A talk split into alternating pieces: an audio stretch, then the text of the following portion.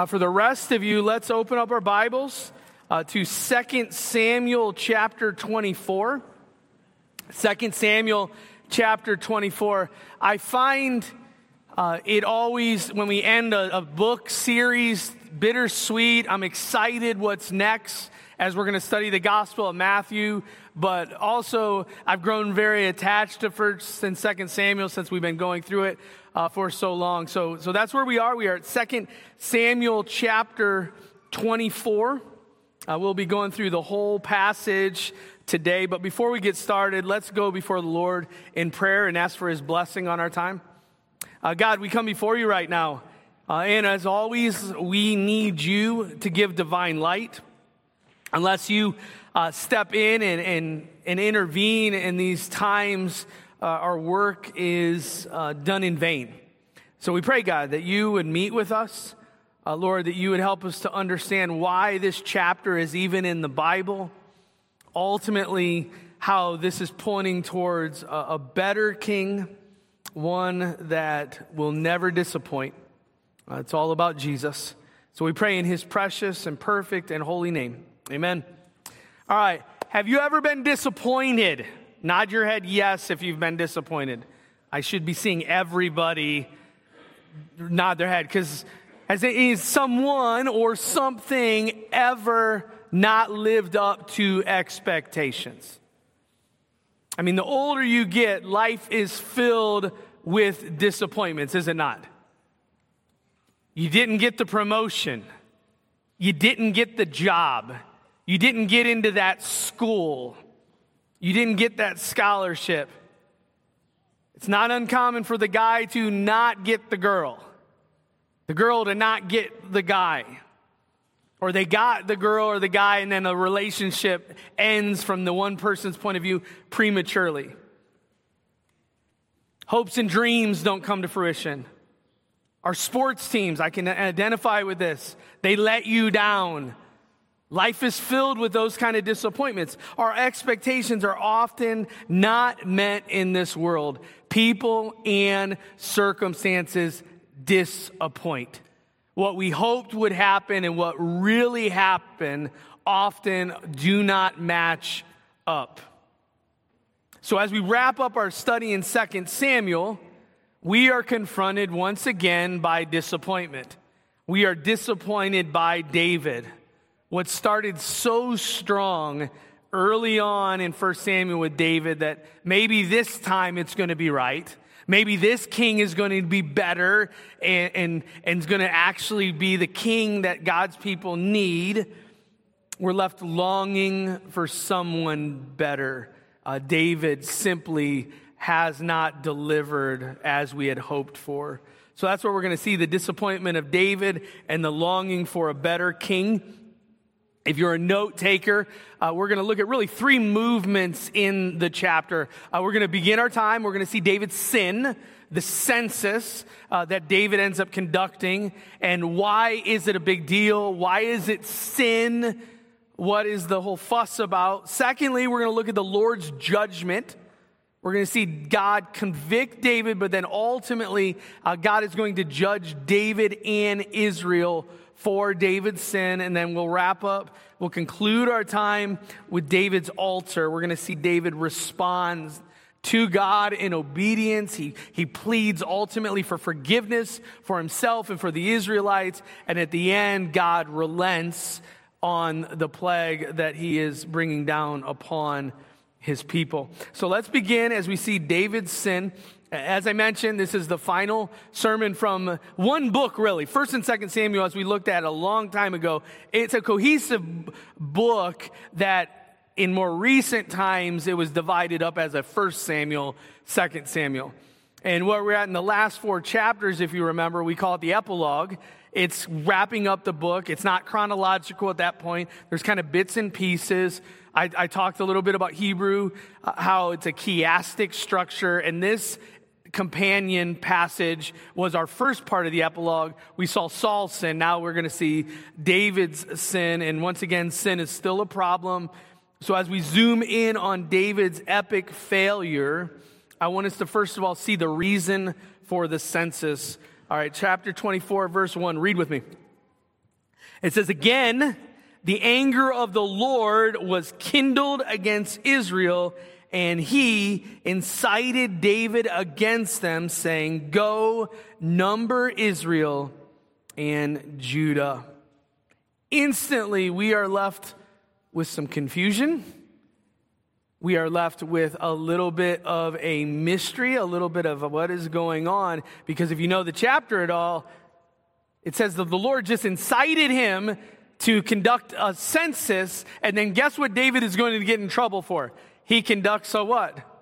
So, like, what is going on? It's kind of like this is a mystery. Uh, I'm not a huge fan of mysteries, and I'm not talking about like murder mysteries. I just I don't like when I don't understand what's going on.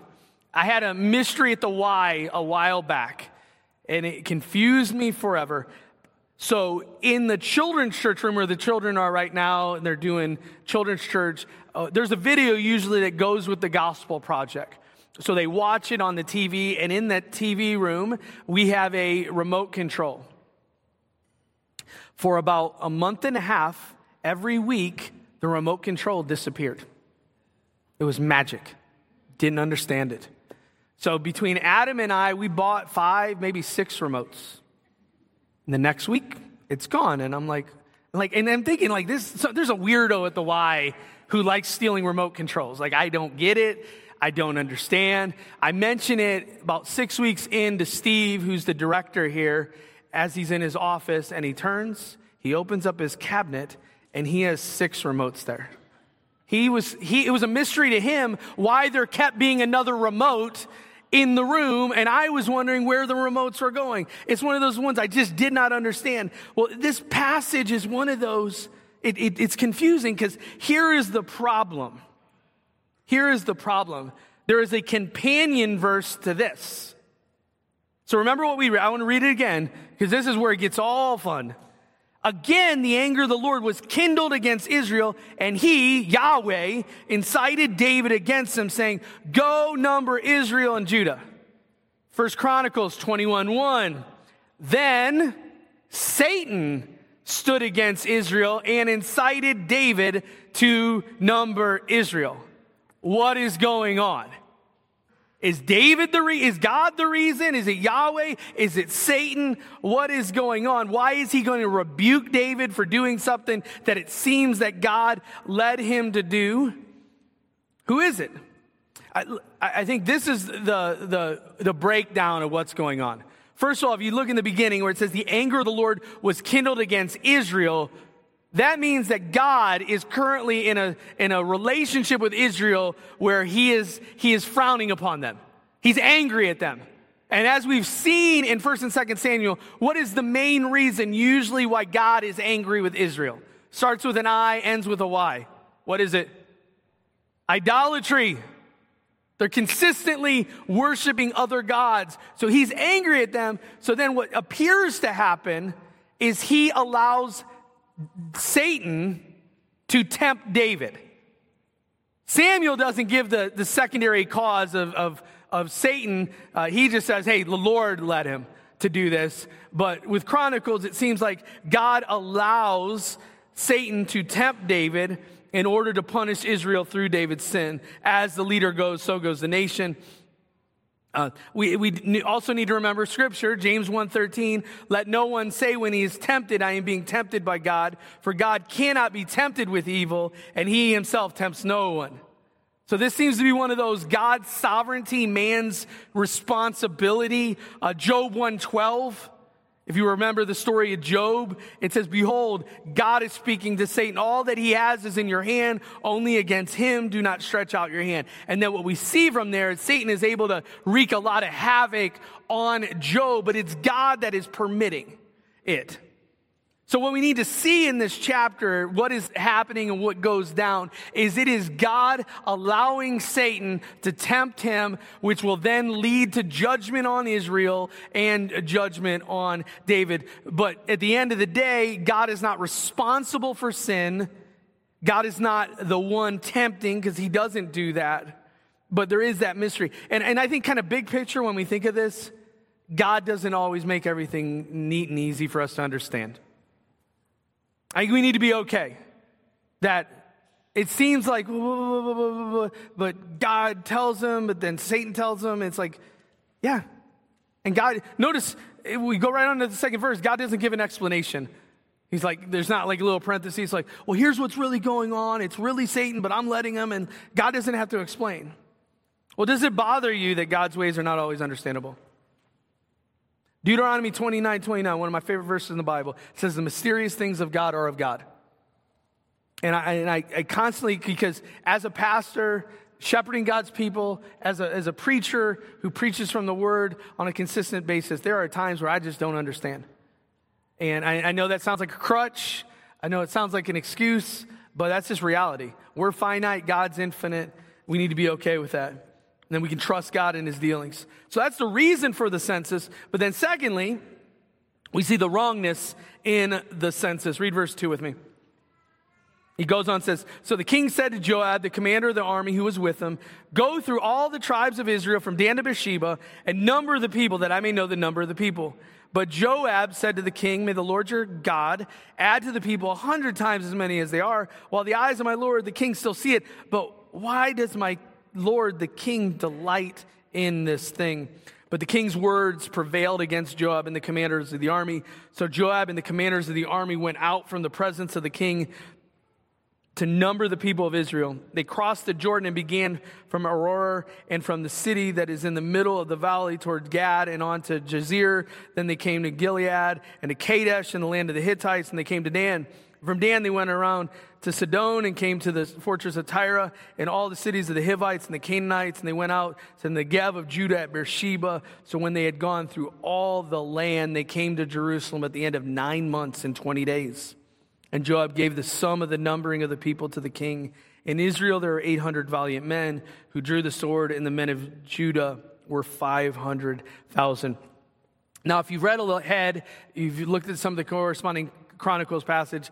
There are some conflicts with numbers. Once again, not a reason to disregard the Bible as the authoritative word of God, for it is truly uh, without error. Uh, it appears in Chronicles that he includes the current army as a part of the number, and Samuel does not. Also, there seems to be some rounding going on. But what's the problem in the census? Why is God so upset with David? It's not actually the first time. He does do a census in the book of Numbers. It, it doesn't seem like it's that big of a deal. Why is God upset? And then, and I think in this, the other thing, before we actually look at the reasons why, God gives David an out. Do you notice that? What's the out for him on the census? Who? Joab. Joab. And, and isn't ironic? If you remember Joab, is he a good guy? Dads, is he the guy that you want your daughter bringing home? He is a ruthless killing machine. He is selfish. He and like he is the one saying, "David, are you are you sure uh, about this. Listen to what he says. Why does my Lord the King delight in this thing? So even those words, we're starting to see the sin problem in it. Can you think of a book in the Bible where delight with the eyes leads to devastating problems? What book? Genesis. Genesis 3 6. When the woman, when Eve saw that the tree was good for food and that it was a delight to the eyes and that the tree was to be desired to make one wise, what did she end up doing? She ate, gave to Adam, Adam ate, sin enters into the world, everything is, is, is changed. So it seems like there's, there's something going on with heart issues with David. Uh, there's a delight problem, and that even Joab, who is as sinful and as ruthless of a character in the book of First and Second Samuel, he's saying, David, are, are you are you sure about this? Uh, First Chronicles 21 3, he also says, Are they not my Lord the king, all of them my Lord's servants? Why then should my Lord require this? Why should it be a cause of guilt for Israel? So he sees that this is going to be a problem with God. And I think it's multifaceted. I don't know if we can narrow down the cause of why God is angry completely to one thing, but I think there's three main reasons in this passage. One, it's a sin of pride. It's a sin of pride, him doing the number. Does anybody know Doogie Lish Sand Tiger? True name. Doogie Lish Sand Tiger. Came across him a few weeks back. Didn't meet him personally, saw him in a news story. He collects crocs, not like the animal. He collects the rubber shoe. Anybody ever wearing crocs today? Anybody? Anybody not embarrassed to? So look right there. Jeff Aples, our croc guy. Jeff is not this guy, though. I don't think. This guy has 2,131 pairs of Crocs. That's a whole lot of money and a whole lot of weirdness. He's collected all of these, and when he's talking about them, he, he glowed. It was hilarious. Like he just, he loves these things. He just smiled. He, he's so proud. Like, like this is my precious. This is my baby. Look at my, my shoes. I think what we see part of the problem with what David is doing is he's looking out at the kingdom. He's looking out at the numbers and he's starting to pat himself on the back.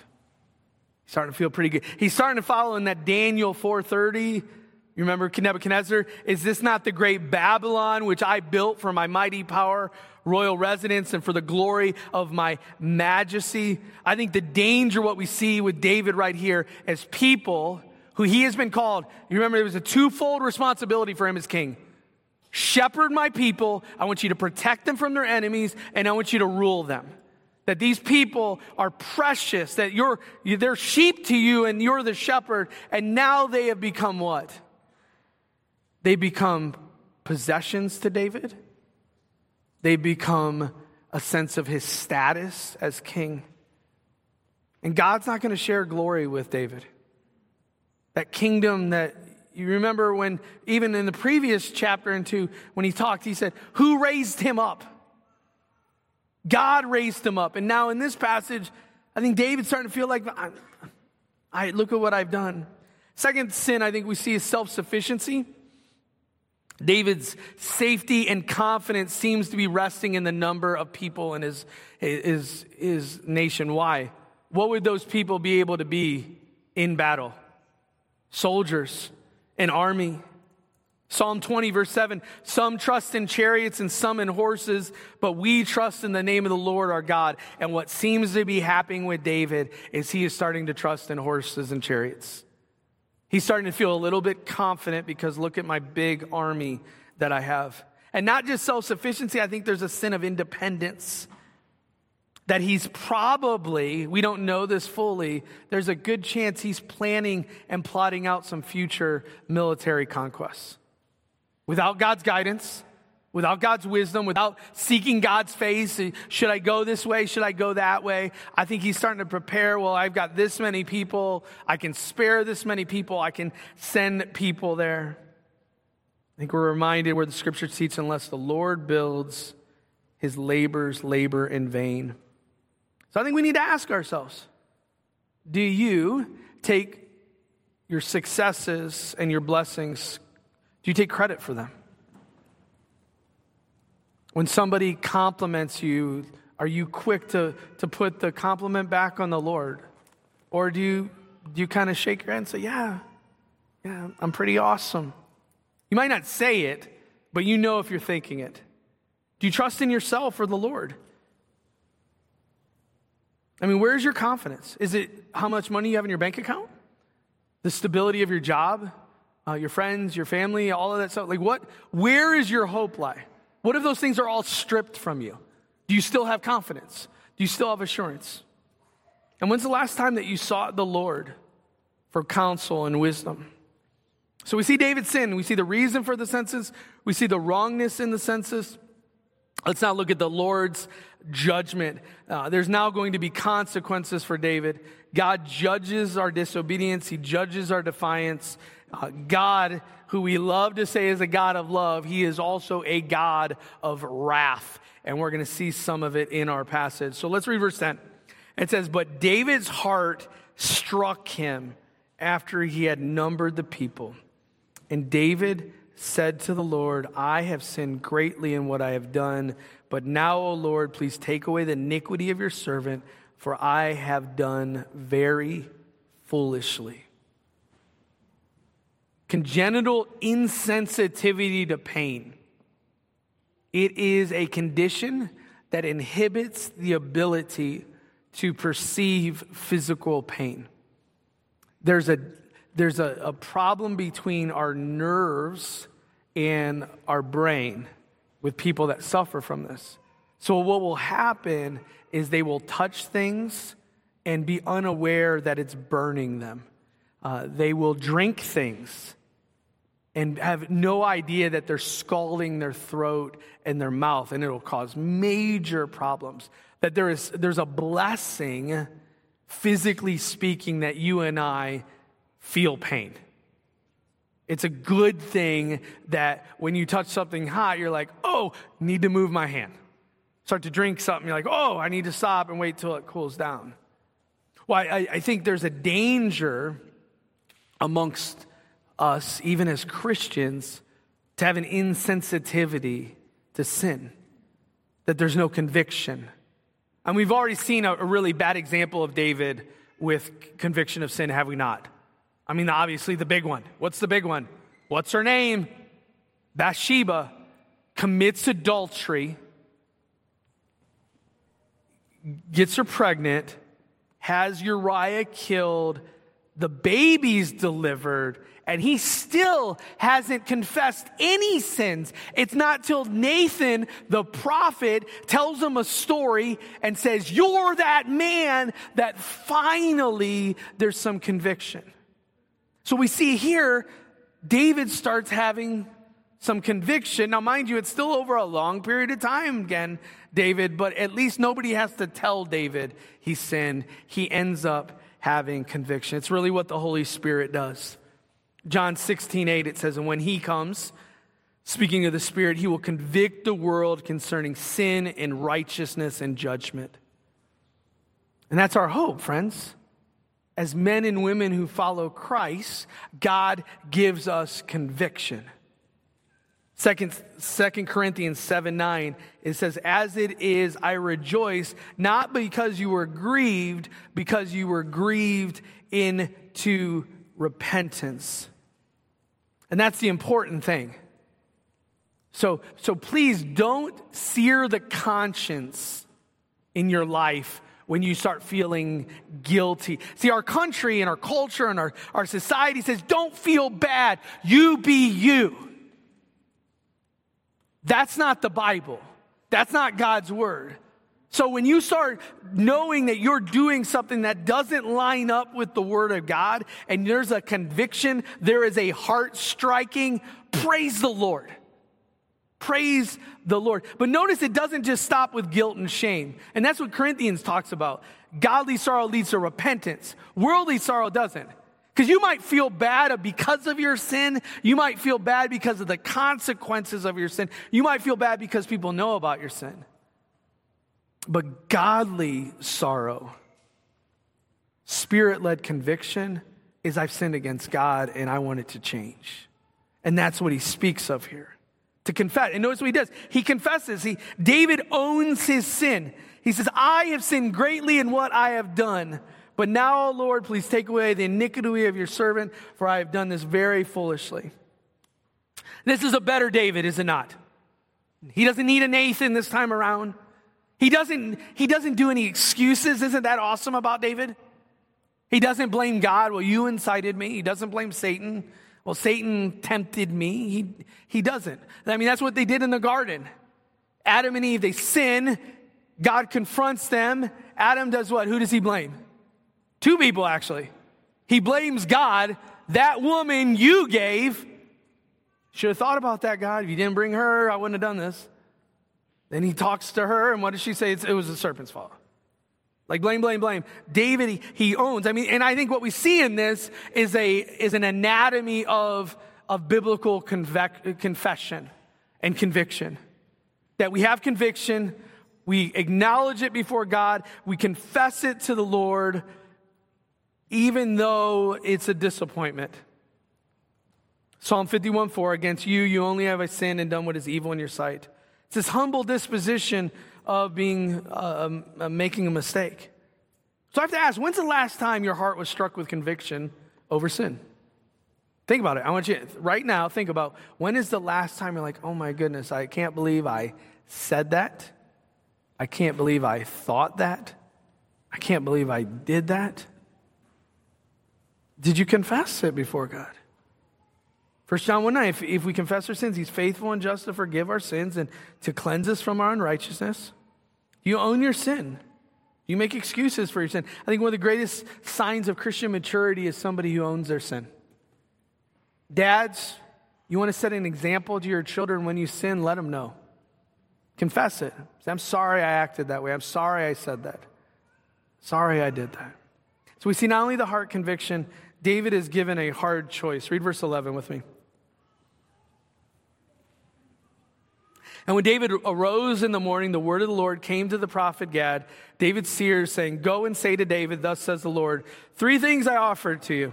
Choose one of them that I may do it to you. So Gad came to David and told him and said to him, Shall three years of famine come to you in your land? Or will you flee three months before your foes while they pursue you? Or shall there be three days pestilence in your land? Now consider and decide what answer I shall return to him who sent me. Then David said to Gad, I am in great distress. Let us fall into the hands of the Lord, for his mercy is great, but let me not fall into the hand of man. So the Lord set a pestilence on Israel from the morning until the appointed time. And there died of the people from Dan to Beersheba 70,000 men.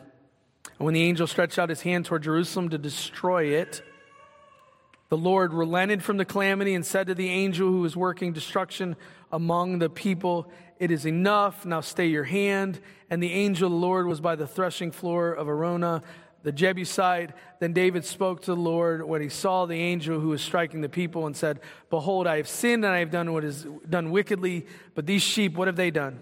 Please let your hand be against me and against my father's house.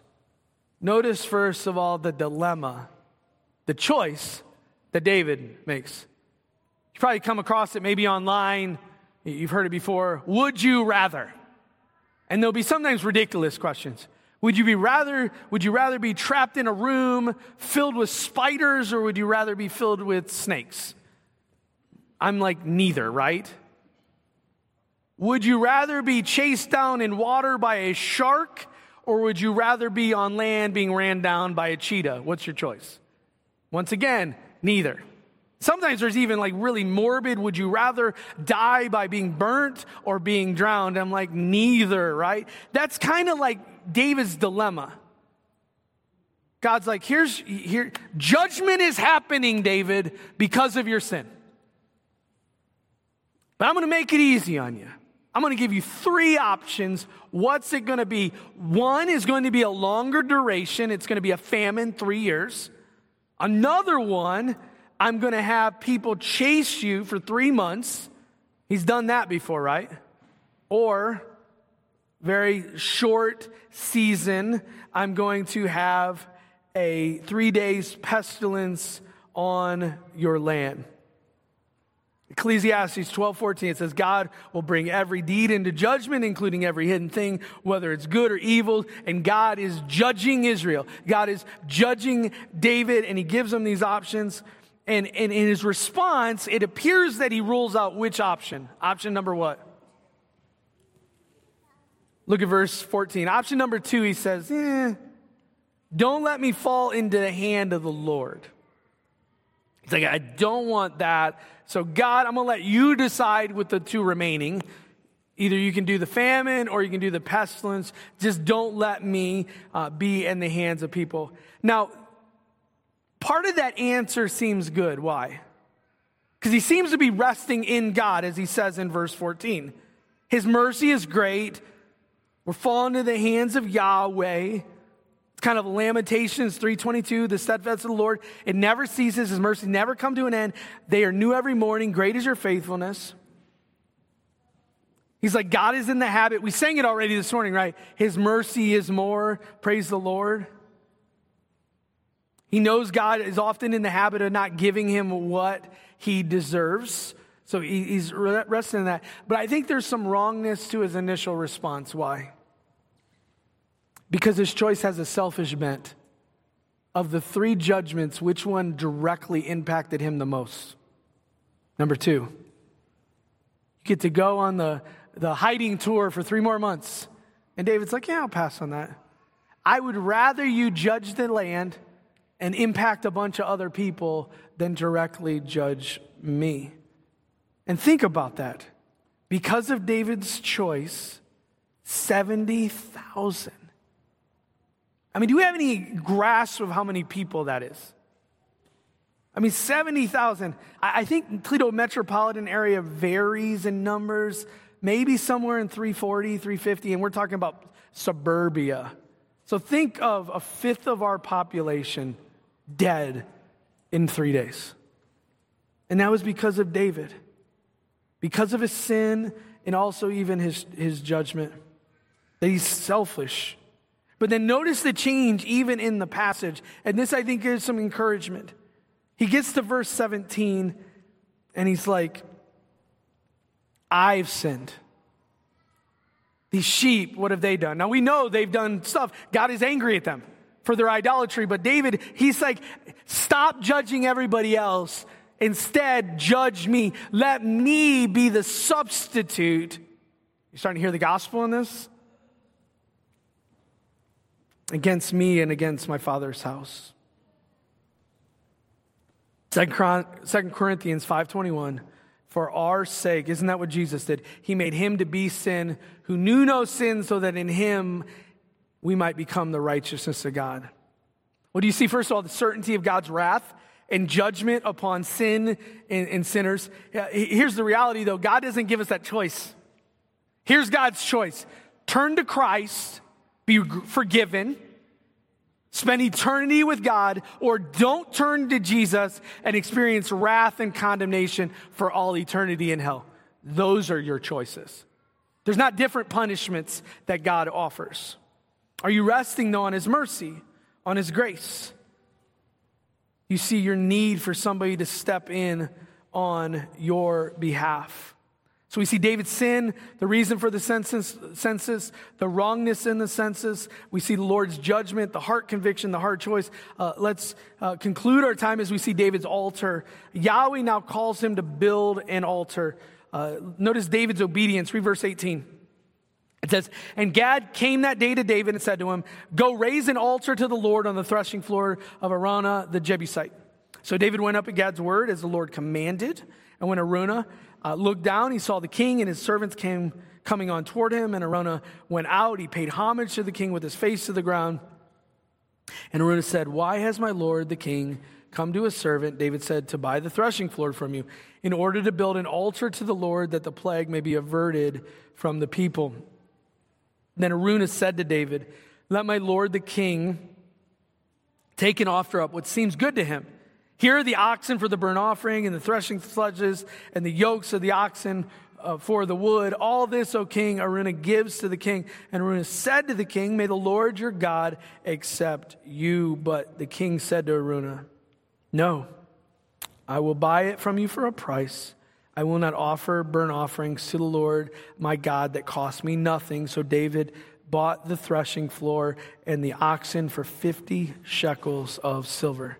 First of all, David is compliant. He has reason to celebrate. He, he, we see this act of obedience here that he, he listens. You maybe have seen like a cliche billboard where it says it's not the 10 suggestions. And what's the reference to? The 10 commandments.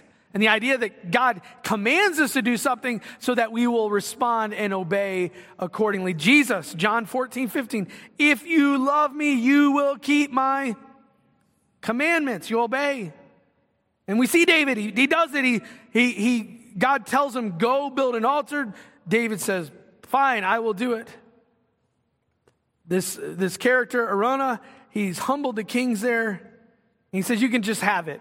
We've seen that elsewhere in the Bible. Uh, Genesis 23 is an example. Abraham wants to buy a cave. They're like, no, just take the cave. And, and, and Abraham's like, no, I, I want to buy the cave.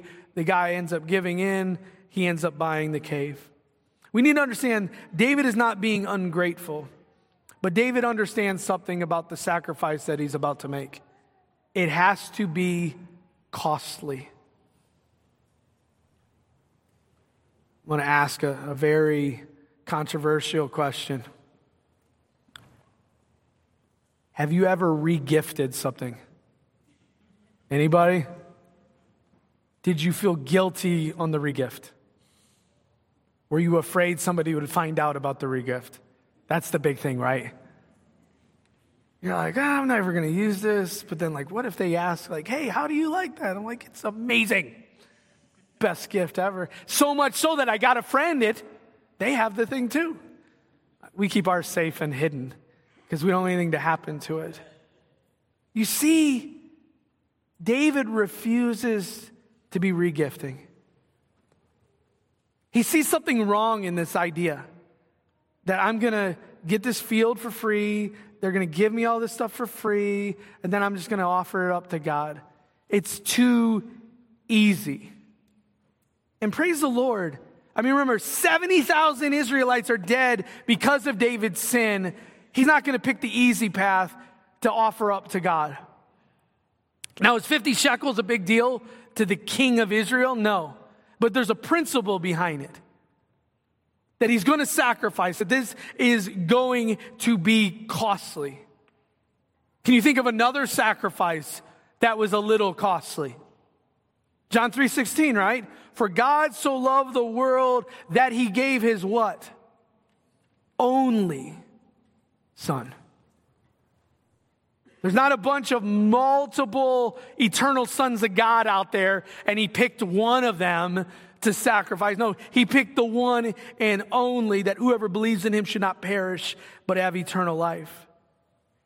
You see, God wants men and women and children who are, who are sacrificial in our devotion to him, that are, are willing to, to give in order uh, to offer up to God, even when it's painful. Think about it. I think, I think we because we, we tend to be selfish, I'll speak for myself. We like to give out of abundance. Well, I have a little extra time here, I'll give it to the Lord. I got a little extra money here, I'll give it to the Lord. No, you remember in, in, the Gospels where the elderly woman is at is offering up like a, a basically a nickel, and God looks at that and He says she gave everything she had, but then the the the tax collector or the, the person who had wealth hands in a little bit more, but it's nothing because it's no sacrifice. And we need to understand that, that, that our worship of God should be sacrificial. It should. Your time, energy, resources. You could be sleeping right now, and I'm not going to apologize for that because it should cost you. Your faith should not be easy. God is, is invested so much in Christ, like you can put forth some effort for the sake of Jesus. Not because you're earning favor, but it's a natural overflow of our worship of Him. I think the other thing that we do need to see in the midst of all of this is that there needs to be a substitute.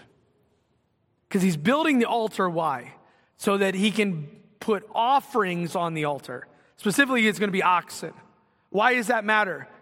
Because what, in, as you look at the sacrificial system in the Bible, what was being sacrificed was being done instead of who being sacrificed? The people. That God's going to alleviate this particular plague and the dying. Hebrews 9:22 under the law everything is purified with blood and without the shedding of blood there is no forgiveness of sins. So, even in the midst of David's obedience and building the altar, we start seeing the gospel. Or are you obedient to God's command? Are you sacrificial in your following of the Lord? And ultimately, do you see your need for atonement? So we see David's obedience. Next, we see God's uh, response. God's response. Uh, notice verse 18 and verse 25. It says, and Gad came that day to David and said to him, Go up, raise an altar to the Lord on the threshing floor of Araunah, the Jebusite. Why is that location significant? Do locations have any meaning in the Bible? Just do they? Does it matter? Is, is it just a random tidbit of information that God? No, it, it, the Bible is intentional on that. God is intentional. Uh, locations trigger memories, do they not? I had to uh, mail back a bunch of prom dresses uh, this week that did not meet the cut. And I had to go to UPS. I spent 13 years working in UPS. I'd go into the front office area where you hand on the things. One of my main jobs there was picking out packages for people like you, and I had to bring them out to that building. So when I went into that room, it just triggered a whole slew of emotions. Because as I look back at those 13 years, that job, oh my goodness, could drive me insane. It tested, it, few things have sanctified me more than working at UPS. but it also, God used it mightily to provide for my family. It gave me ministry opportunities. There's a few people here I met through UPS who attend Covenant. So, like, praise the Lord for it. But also, as I'm there, as I look, it's almost, it'll be five years this summer since I've, I'm just at the church. So, that seeing that, driving through that parking lot, that I had so many memories, it like, it got a little emotional for me. And you see, this, this location is emotional producing. Why? First of all, Genesis 22 2, there was another sacrifice offered here, same location. Take your son, your only son, Isaac, whom you love, and go to the land of Moriah and offer him there as a burnt offering on one of the mountains on which I shall tell you. And this is the same general location. So a substitute took place here. So this is a significant location. But also, there's another later on, so after this, this is significant for us as the Bible readers. Uh, Second Chronicles 3 1. Solomon began to build the house of the Lord in Jerusalem on Mount Moriah, where the Lord had appeared to David his father at the place that David appointed on the threshing floor of Ornan the Jebusite. That is a variation in Hebrew of the same name for Araunah. So it's a place where substitution took place. It's a place where sacrifice took place, and it's likely very near to the place where Jesus Christ was crucified near Golgotha. So I think it's important to see this location and, and the significance because I think it's why it's there. It's, it's drawing attention to a greater sacrifice, a greater king. But also notice the response. Read verse 25. David built an altar to the Lord and offered burnt offerings and peace offerings. So the Lord responded to the plea from the land, for the land, and the plague was averted from Israel. That God responded, that the debt was paid, that no more was judgment needed in this moment for God's people. I mean, when we go to the store and we buy something, once it's paid, we're able to take it's the transaction is complete. And that's what's going on here. It's the language once again of atonement to satisfy the justified grievance that it was the oxen that were killed instead of the Israelites. It's Hebrews 9:12. He entered once for all into the holy place not by means of the blood of goats and calves, but by means of his own blood, thus securing an eternal redemption. And notice all of this is rooted in what? Grace and mercy. Does David deserve any of this? Does Israel deserve any of this. You see what God's communicating in this? What do we learn about God? What do we glean from God's relenting of judgment? That God is a just God, but He is also a gracious and compassionate, forgiving God. What is the worst ending of a story, book, TV show, movie that you've ever seen or read? Do you have some in your mind? The guy doesn't get the girl. The couple that you think is going to end up together, they don't end up together. Are you serious? How about the story where everybody dies? That's a great one, right? Yeah, I mean, everybody loves Shakespeare and Romeo and Juliet. Kind of a terrible ending. Spoiler alert if you don't know about Romeo and Juliet. I think we started our time in 1 Samuel with Israel in chaos.